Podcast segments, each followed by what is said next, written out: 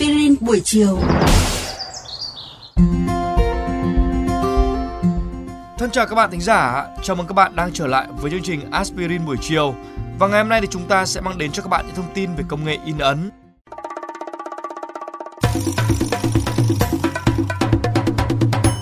Các bạn thân mến, trong lúc ngành xuất bản in ấn đang đụng phải một kình địch đáng gờm là ngành xuất bản kỹ thuật số với công nghệ tân tiến, thì chúng ta lại càng phải hiểu hơn về ngành in, một lĩnh vực cốt yếu trong thông tin liên lạc hiện đại mà chúng ta đã trở nên quen thuộc với nó hàng trăm năm nay. Tờ tiền trong túi, màu vỏ kẹo bẩn vừa xé, tấm băng rôn ngoài phố, tất cả đều đến từ công nghệ in ấn. Ngành in có xuất phát điểm từ rất xa xưa và chiều dài lịch sử của nó đã chứng kiến rất nhiều bước khởi đầu đầy sáng tạo. Hình thức sớm nhất của in ấn là in bằng âm bản khắc gỗ và theo nghiên cứu hiện tại thì in ấn đã xuất hiện ở Trung Hoa và có niên đại từ trước công nguyên và Ai Cập vào khoảng thế kỷ 4. In mộc bản hoặc in khắc gỗ là một kỹ thuật in văn bản, hình ảnh hoặc hoa văn đã được sử dụng rộng rãi ở khắp Đông Á. Các sản phẩm không phải giấy sớm nhất liên quan đến in ấn bao gồm con dấu hình trụ và các vật thể như trục lăn Cirrus và trục lăn Nabonidus.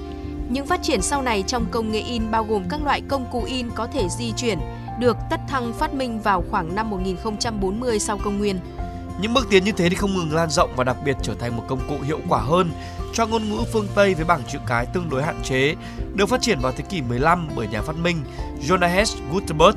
Ông trở thành một nhân vật lừng danh của ngành in, tới nỗi ngày nay có hẳn một trang web mang tên là gutenberg.org, tổng hợp rất nhiều sách kinh điển trước thế kỷ 20. Sau giai đoạn phát triển sơ khai đầu tiên, khoảng năm 1450, Gutenberg giới thiệu hệ thống in loại có thể di chuyển đầu tiên ở châu Âu. Ông đã cải tiến kiểu đúc dựa trên ma trận và khuôn tay, thích ứng với máy ép vít, sử dụng mực gốc dầu và tạo ra một loại giấy mềm hơn và thấm hút hơn. Ông cũng là người đầu tiên tạo ra các mảnh ghép loại của mình từ hợp kim của trì, thiếc, antimon, đồng và bimut. Những thành phần tương tự vẫn được sử dụng cho đến ngày nay. So với in mộc bản, thiết lập trang còn chữ di động và in bằng máy in nhanh hơn và bền hơn. Ngoài ra thì các mảnh kim loại cứng hơn và chữ đồng đều hơn, dẫn đến việc có thể sử dụng nhiều kiểu chữ và phông chữ. Chất lượng cao và giá cả tương đối thấp của kinh thánh được in bởi Gutenberg đã tạo nên ưu thế của loại có thể di chuyển đối với các ngôn ngữ phương Tây. Máy in nhanh chóng lan rộng ra khắp châu Âu, dẫn đến thời kỳ phục hưng và nhờ một phần vào cuốn sách châm ngôn của các nhà triết học mà sau đó nó đã lan tỏa ra khắp thế giới. Máy in quay vòng xuất hiện vào năm 1843. Nó sử dụng các lần hiển thị cong quanh một hình trụ để in trên các cuộn giấy dài liên tục hoặc các chất nền khác. Công nghệ in chống quay sau đó đã được cải tiến đáng kể bởi William Bullock. Đến nay thì công nghệ in đã khác xưa rất nhiều. Mặc dù là nhiều loại công nghệ in xoay vẫn được sử dụng ngày nay, in offset, in ống đồng và cả in flexo.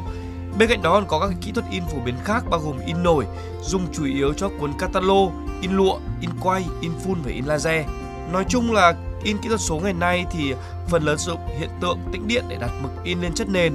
Công nghệ này phát triển nhanh chóng trong những năm gần đây với những sản phẩm đa dạng từ các máy photocopy màu hay là đen trắng hoặc các máy in màu hiện đại Xerox iGen 3, Kodak Nickpress hay là các loạt máy HP Indigo.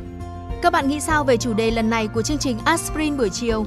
Để nghe thêm hoặc nghe lại các số Aspirin buổi chiều trên các thiết bị di động, thính giả của kênh VOV Giao thông có thể truy cập các ứng dụng Spotify, Apple Podcast trên hệ điều hành iOS, Google Podcast trên hệ điều hành Android, rồi sau đó gõ một trong các cụm từ khóa Aspirin buổi chiều, VOVGT hoặc VOV Giao thông. Xin hãy gửi thư góp ý hay câu hỏi về hòm thư aspirin buổi chiều a.gmail.com hoặc qua fanpage Aspirin buổi chiều của chương trình. Rất mong nhận được phản hồi của các bạn. Xin chào và hẹn gặp lại!